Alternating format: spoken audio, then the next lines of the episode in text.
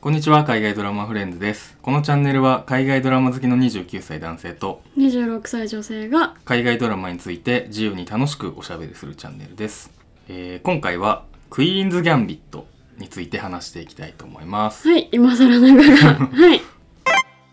はい、えークイーンズギャンビットはえっとネットフリックスオリジナルのドラマシリーズで、えっと2020年の10月23日から配信がスタートして、はい全7話完結のリミテッドシリーズになります、非常に見やすいうん超見やすいですのではいおすすめです、はいで、まあ、配信開始から1ヶ月で全世界6200万アカウントかはいら視聴されたというですねはい記録を出してまして、はいこれはネットフリックスのリミテッドシリーズ、まあ、ドかっこドキュメンタリーを除くはいリミテッドシリーズの視聴数の新記録を塗り替えたすごいですよねということです。すごいうん。まあ、これもあってかね、結構 SNS とかで、あのー開始当初から話題になってたような感じはするんですけど。いや本当うにん何ですかね、日本で珍しくちゃんと海外で流行ってるものが流行ったなってイメージでした、うん、当時、うんはい、うんランキングにもね、ネットフリのはい、入ってた気がするし。入ってったと思います、うんちょっとすごいはで、まあ、本作は、えーチェスが題材となっているドラマで、いえーまあ、一人の天才チェス少女うんが、えーまあ、チェス界を駆け上がっていくというのが、まあ、メインストーリーになってるんですけど、はいこのドラマ原作がありまして、はいえっと、原作は同名の「クイーンズ・ギャンビット」という、はい1980年代に発表された小説なんですけど、はい著者は、えっと、ウォルター・デビスさんっていう、50年代から6 80年代ぐらいにかけて活躍したはいはい小説家なんですけど、はいなんとあのポール・ニューマンの「ハスラー」の原作もこの人の小説だそうです。すごい時代の幅がありますね、あまあね「クイーンズ・ギャンビット」と「ハスラー」の小説自体は同じ時代だけど、40年越しとかでドラマ化されたってことえね。ーだからなんか、うん映画のヒットからうん十年後にまた同じ人でこんだけヒット出すって、うんすごい小説家ですよね。逆になんでねここに着目したのかっていうのもなんかね気になるとこですけど、はい。まあ、ハスラーはねビリヤードであれもまあ天才ビリヤードのうん。主人公がなんか活躍していくってそうですね成り上がり系のやつはだいっはいたはんで、い。そういう作品がね多かった人なんでしょうか。知らな いです。はい。はい、で、えっと、こんだけね6200万アカウントから見られてるっつうことで、はい。評価もね高くって、はい。えーロッテントマトでは評論家97%、はい。えー IMDB で星8.6、強い。はい、なんでまあこれだけでねもう見た方がいいですよっていう感じなんですけど、はい。でキャストについて少し紹介すると、はい。えー主演のベス・ハーモンはい。役を、えーアニャ・テイラー・ジョイさはんいが演じてまして、この人は、えーとまあ、シャマランの「スプリット」とか、はいはいはいあ。と「ミスター・ガラスはいはい。」で、えー、と結構名前が売れたんじゃないかなと思うんですけどまああとピーキーブラインダーズとかじゃないですかね。うんうんなんかドラマ系とかで言うと。あとあの X メンの最新し最新作の「はいはいはいニューミュータント」ニューミュータント」どっちだ、はい。有名の一応主演。演なんですけど、これは ね公開がもう非常に遅れててずっとで結局そのビデオスルーになっちゃったっていうちょっと悲しい作品なんですけなどんかすごい。別の話になっちゃいますけど、ん呪われてるってずっと言われてますよね、あの作品。うんうんうん まあコロナとかそういうのの前からそう結構いつやるんだいつやるんだって感じだったんだよね面白くないとかが原因なんですかね なんかでももうここまで来たら早く見たいですね3ですけどは月だからねい楽しみっちゃ楽しみ,、楽しみですねちなみにこのアナ・テイラー・ジョイさんは僕は、あだからあのーシャマランのさはいスプリットか、はいはいで初めて見てすごいねめちゃくちゃいいなと思ってその時にえスプリットのどの役ですスプリットの主人公の女の子、ああいや私あのマカボイうのん怖い顔があまりにも強烈すぎてうんアニャ・テイラー・ジョイの方覚えてないですねやばあらいちょっともう一回見直 しますでももう完全に主人公っていうかそっかそっか出城で言ったらもう別にマカバイと同じ同じぐらい出てもましたね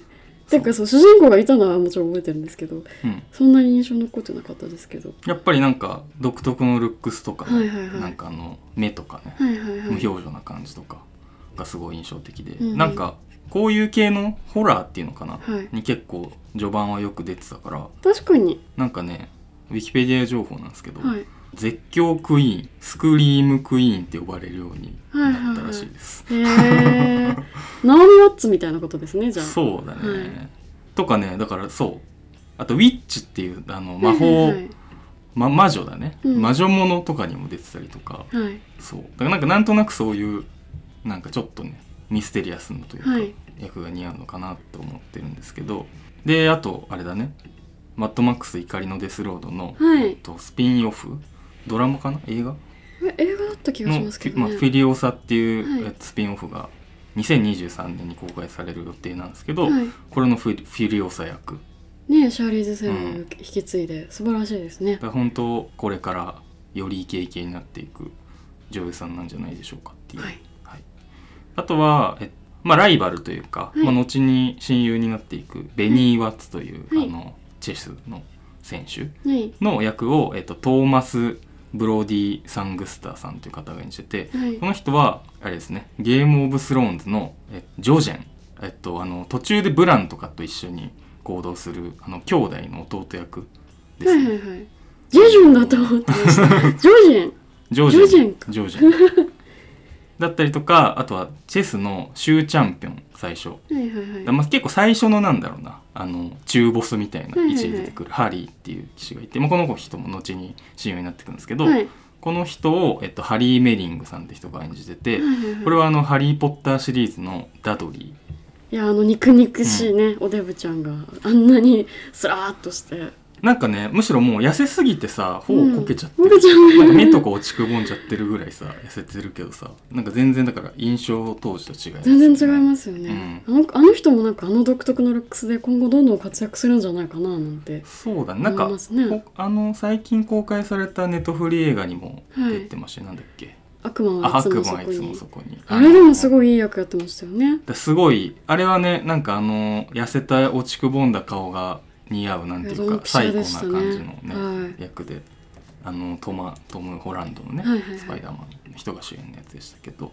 はい、とかっていうところは結構あの映画ドラマ好きが見てたらあっと思うあたりのキャストはいまあ他にもいろいろ出てたけど、はいまあ紹介するのはこんな感じにしておきます、はい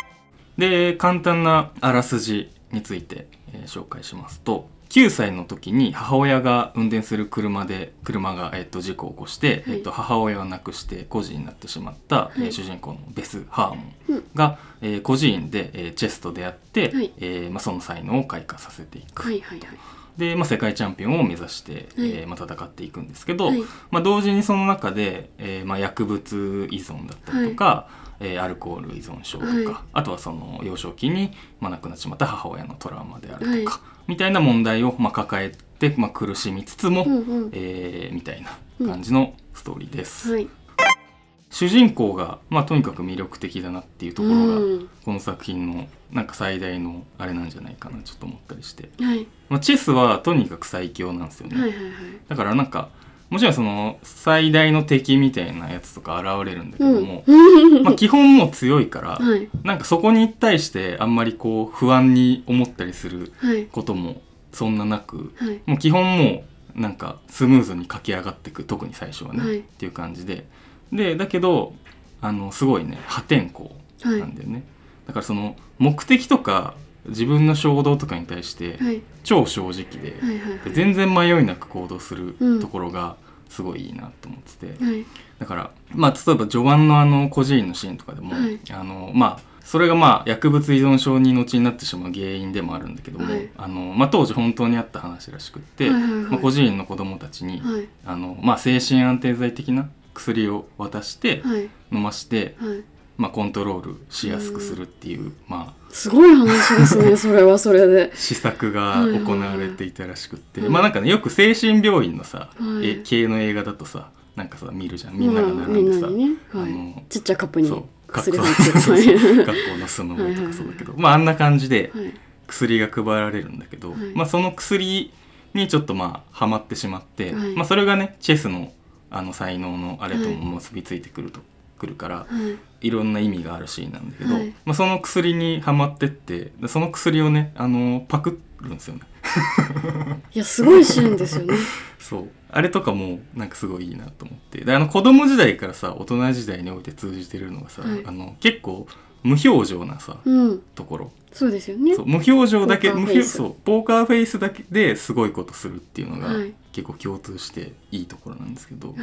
とかまあ初めて里親のところに行ってチェス始める時とかも、まあ、まあ本人はチェスがやりたいからこうチェスを始めるためにいろいろなんとかしようとするんだけど、はいまあなんか新聞買うと見せかけて、はいあのチェスの雑誌パクったりとか、うんまあなんであの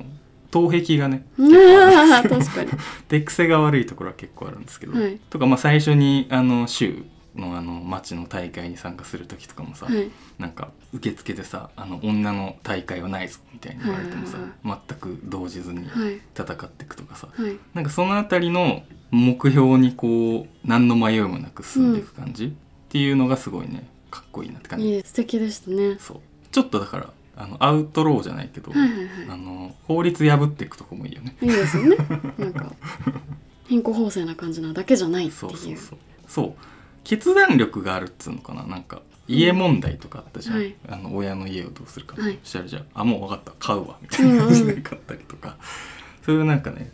パキッとねした性格っていうのがすごいね、はいいなと思いましたかっこよかったですよね見た目もねかっこいいしねそうなんですよねやっぱ素敵でしたよね服がね良かったですねねえおしゃれでしたうねんファッションに関してはうんうんまあいろんなところでその話は出てますけど、うん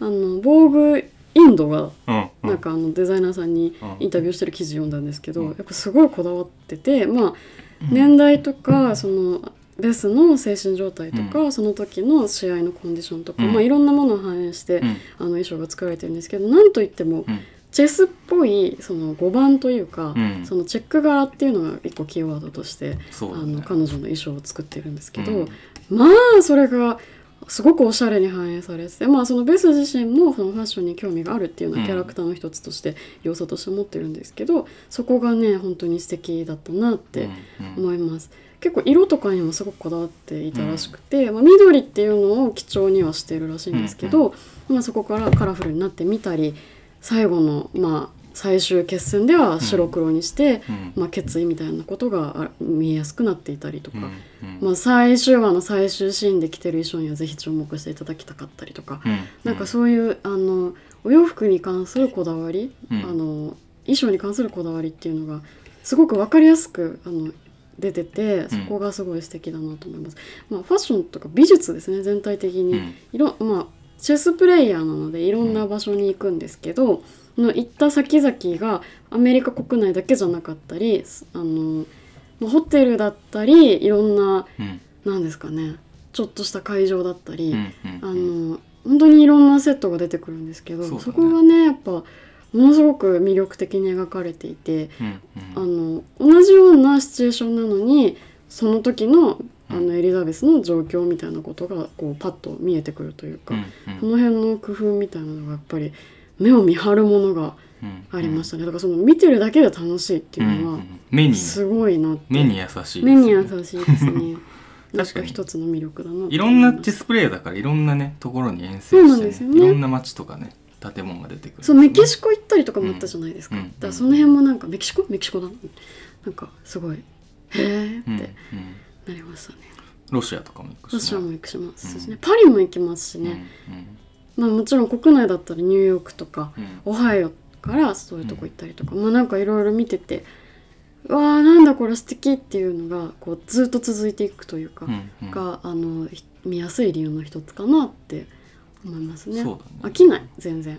遠征してさどっかの街に着いた時にさ、はいパンってさ地名が大きく文字で出るじゃんもうあれはマインドハンターでしょうね。 あれマインドハンターマインドハンターが生み出私マインドハンター以降あればっかりな気がする最んですけど近あれすげえ見るよね、うんうん、あれ本当にマインドハンターが発祥なんですかねえだと思うけどねあなんですかねあったんかなわかわかんないです何でもいいんですけど、ね、そこまでさ、まあ、めちゃくちゃなんかこう、は革新的な別にあれじゃないかもしれないけどさ、はいなんかね見るよね、見ますよね、うんかっこいいんですよねあれな、うんど何でやってもかっこよく見えるうっんていう、だしね超わかり やすい、うんいいですよね、うんあとあれかなチェスがわかんないから楽しめないんじゃないかっていう不安がはい最初あって、はいだ結構それもあってこのドラマ俺見始めるのがはい遅くなっちゃったんですよあーチェス興味ねえしみたいはないはいはいなんだけどあのそこはね全然問題なかったですねびっくりするぐらい、あのチェスの盤面って一応出てくるんですけど、うん例えば試合のシーンとかあると、うんまあ、半分ぐらいはプレイヤーの表情なんですよ。うんなんであのチェスのを駒がどういう動きをしてるかっていうのは、うんまあ、なんかあくまで一つのなんか演出上の,、うんあのものでしかなくてその時その2人の試合がどういう進行になってるかっていうのの,、うんその引きこもごもだったりとかあのよあの興奮とかそっちに基本フォーカスされてるのでなんか試合運びとかも別にチェスが全く分からなくてもあの、うん一緒にその試合やってるプレイヤーと同じような気持ちで見られるっていうのが一つ面白いところかなって思いましたチェスの試合してんのにずっとアニャ・テイラー・ジョイの目しか映ってないみたいななんかシーンとかもでもその辺がやっぱりよくできてるなって思いますね。 逆にあれチェス分かる人だったらさはい分かるのかなっていうのはさなんかもう早すぎてさそうすごい そう結局どんどんエリザベスが上り詰めていくんでそのプレイヤーものレベルもすごい高いわけじゃないですか、うんだから試合のもすごい難しくなってるはずでそうパンパンパンパンタンタンタンタンっていそうそうそうくのがなんかあれ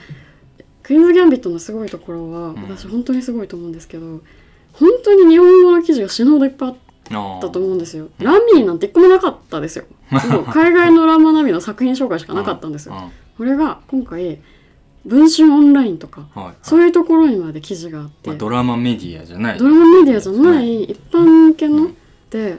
まあ、だからいろんなことをしなんか情報は収集できたんですけどそのあの試合自体は実在し実在した試合を反映させてるんですってうーん馬運びとかだから本当に天才同士の試合の流れが一応再現されてるらしいです。ああなるほどね、はい、だから一応なんですかねプロの人が見ても「おすごいじゃんこいつら」みたいにはなれるみたいなるなほどなるほどことを見ました。そこってねやっぱ意外と大事っちゃ大事だもんね俺らはさチェスのルール分かんないかはいらはいはいはい何とも思わないけどさ、はい分かる人が見た時に「全然じゃん」ってよくある話うでんなんか最近全然関係ないんですけど「はいあの燃ゆる女の肖像」ってはいいはういは映画、まあ去年公開は今年かな今年去去年年か今いつでしたっけはいはい年でさ、めちゃくちゃ評判良くて、はいで俺も見すごいヒてットしましたよねはもいう超良くて、だかはいらまあいわゆるこうきちんとこう、はい映画好きとか評論家とかからの評価も得てるすごい作品なんですけど、はいなんかあれのはい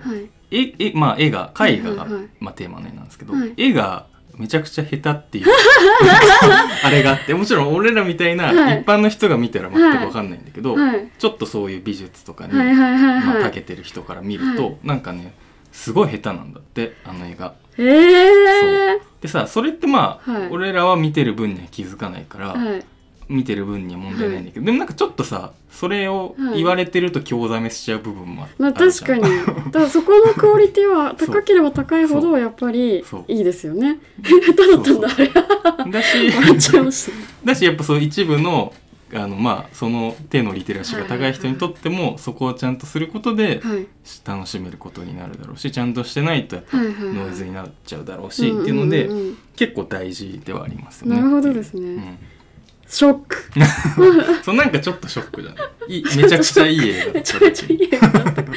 うなんですね。へえ。うんまあいいや、はい、そうすいません。そうだねまあだからチェス分かんなくても楽しめるっていうのはすごいあってだからこれはもうあれですね日本で言ったらもう完全に光の語ですね、よね光の方でしょうね。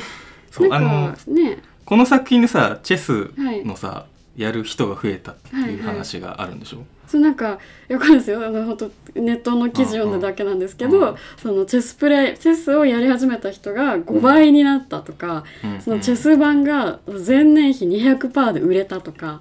なんかそういう記事が出てきて、で光の碁光のの時碁がもまさにそうだったそもんうね囲碁ブームあったじゃうないんで囲すか、碁ブームほんとねあれをあったよ3ね月のライオンの時うんうもんちょっとしたこう将棋流行ったりとかもあったじゃないですか、であの藤井聡太君があうのん出てきたりとかもあったりして、うんなんか近いものを感じるなってそうだね思いますね確かに超かっこいいんですよねやっぱ、あのエリザベスがこうん、ううんチェスをこう進めていく瞬間が、だかうらん私もあんな風になりたいって人が増えても全然おかしくないなって思いました作品にねハマるとやっぱりルール分かったらより楽しめるんだろうなと思ってそこから勉強していくって絶対あるもんね、そうですよねやっぱタイトルも「クイーンズ・ギャンビット」って技の名前技っていうかなんうかんそういう試合運びの名前じゃないですか,、だからクイーンズ・ギャンビットって言われた時におおってなりたいですよね,、うんそうだね私たちも 確かっにて思いました。俺も麻雀はなんか「赤木」って漫画あるじゃんはいはいはい。で、まあ、カイジの人が書いてる漫画なんだけど、最初それ麻雀わかんないって読んでて、もうそれでもなんとなく楽しめたんだはけいど、はいまあ、それきっかけか覚えてないけど、はい途中から麻雀やるようになって、はいルールわかるようになって、はいもっと面白くなりましたはい。ああなんかそれ聞くとちょうんちょっとぐらいチェスのルール知ってもいいなって思いますね。何がすごいってうんめちゃわかりやすいことだと思います、このはい作品は。はいあのここ最近まあ、たまあ、例えば私が最近この間話したラミーとか、なんですかね背景知識を必要とする作品ってめちゃ増えてると思うんですよ。うんうんなんかこういう時代背景とかこういう社会情勢だったからこれがあるって、まあ、シカゴセブン裁判とかもうん最たるもんだと思うんですけど、うんその作品の意図みたいなことに、うんまあ、別にそれ全然否定的とかじゃなくてう、んうん知識を求められることまあ客側のリテラシーを求められること結構多いと思うんですけど、んクイーンズ・ギャンビットに関しては全くないというかうんあのストーリーの分かりやすさが本当にうんとかまあ主人公たちのうん感情とか環境の変化に関しても、うんものすごく複雑な知識を必要としないっていうのがうんやっぱすごいいいとこだなと思いますし、んヒットした理由なのかなというか、うんうんあの分かんなくても楽しめるって一個大事な要素だなってうんうん思ったんですよ。なるほどねはい、なんで分かんないですなんですかねいっぱいあると思うんですよ、まあ、宗教的な知識だったりとか、うん政治的な知識だ文学でもいいんですけど、うんうんまあ絵画とか分かんないと分かんない作品っていっぱいあると思うんですけど、うんうんこの作品に関してはそれがない。うんうんなって思います。そこがいいとこだし、やっぱ楽しめ、すごいあの一個のエンタメとしてものすごくうん楽しみやすかったなって思いました。うんなるほど流行る理由もわかるなって確かにね思いました。なんかあとねこれはまあ別に本当にいろんな媒体でこれが書かれてるんですけど、そのフェミニズムっていうところに関して、うんあのまあひ一個の視点を出したのかなっていううんのがあって、うんうんまあ、エリザベスは2人のお母さんの、まあ、あの何ですかねその埋められてしまった彼女たちの夢みたいなのをある,、うんある種背負って彼女は試合を続けていくわけなんですが、うんうまあ、それが足かせとなったり時にこう自分の勇気づけになったりとか、うんまあ、いろいろあるんですけど、まあ、そんな中であのエリザベスは自分の能力を、まあ、惜しみなく発揮してですねうんあの世界一になるっていうところで、まあうんその過程でまあいろんな男性が出てきてその人たちはもちろんエリザベスの才能の前に負けていくわけなんですが、まあ、その人たちが負けた後に恨みつらみとかでもなく、えっとまあ、最終的には彼女に協力するうんっていう流れがか描かれていてですねそれが素晴らしいなとうん思って、まあ、よく無意味に男性主人公に対して協力的な女性ってすごくいると思うんですけどいろんな映画で。うんうんうんクイーンズ・ギャンビットに関しては結構それが気持ちよく逆転で描かれていて、うん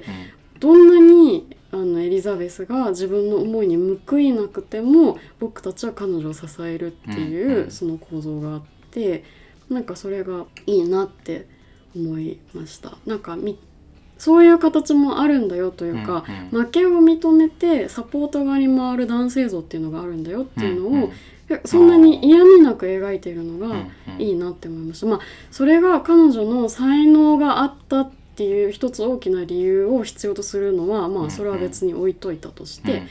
あの多分あの時代でアニアエリザベスがあそこまで活躍することはまあほ実際にはありえないと思うんですようんうん60年代。なんですけど、まあ、そこをねあのそこはフィクションの、まあ、歴ある意味ちょっと歴史改変的な、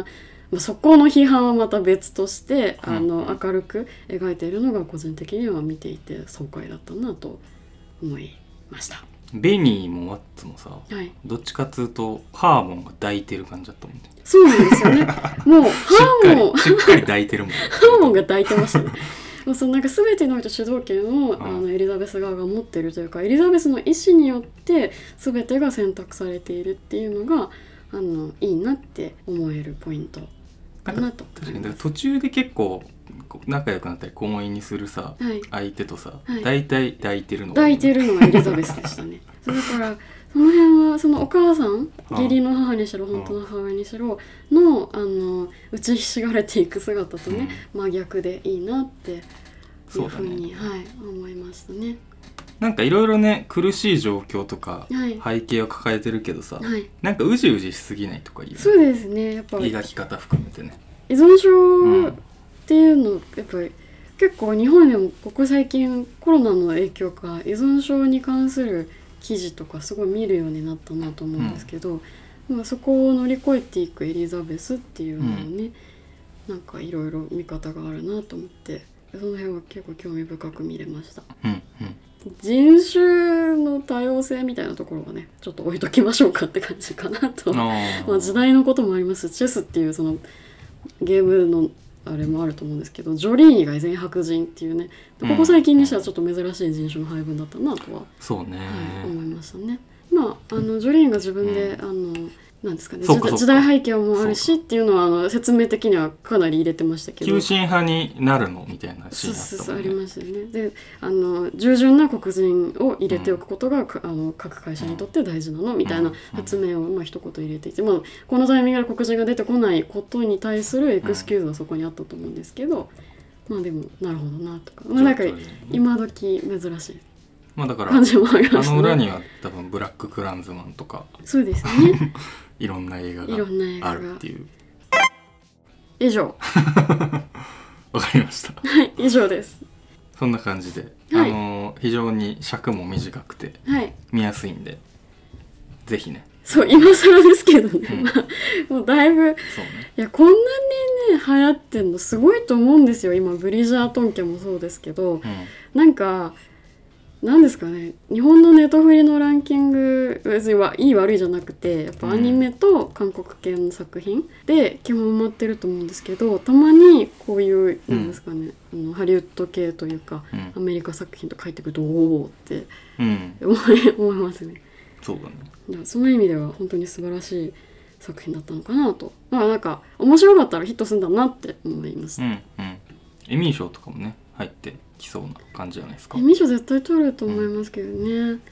まあそっか今年まだどんな新作出てくるかわかんないですけど、まあ、ゴールデングローブいっぱい入ってましたしねうんうんそりゃそうだろうって感じではありますけどとはいえはい良かったなって思いますはいそんな感じではいありがとうございまあしりたがとうございました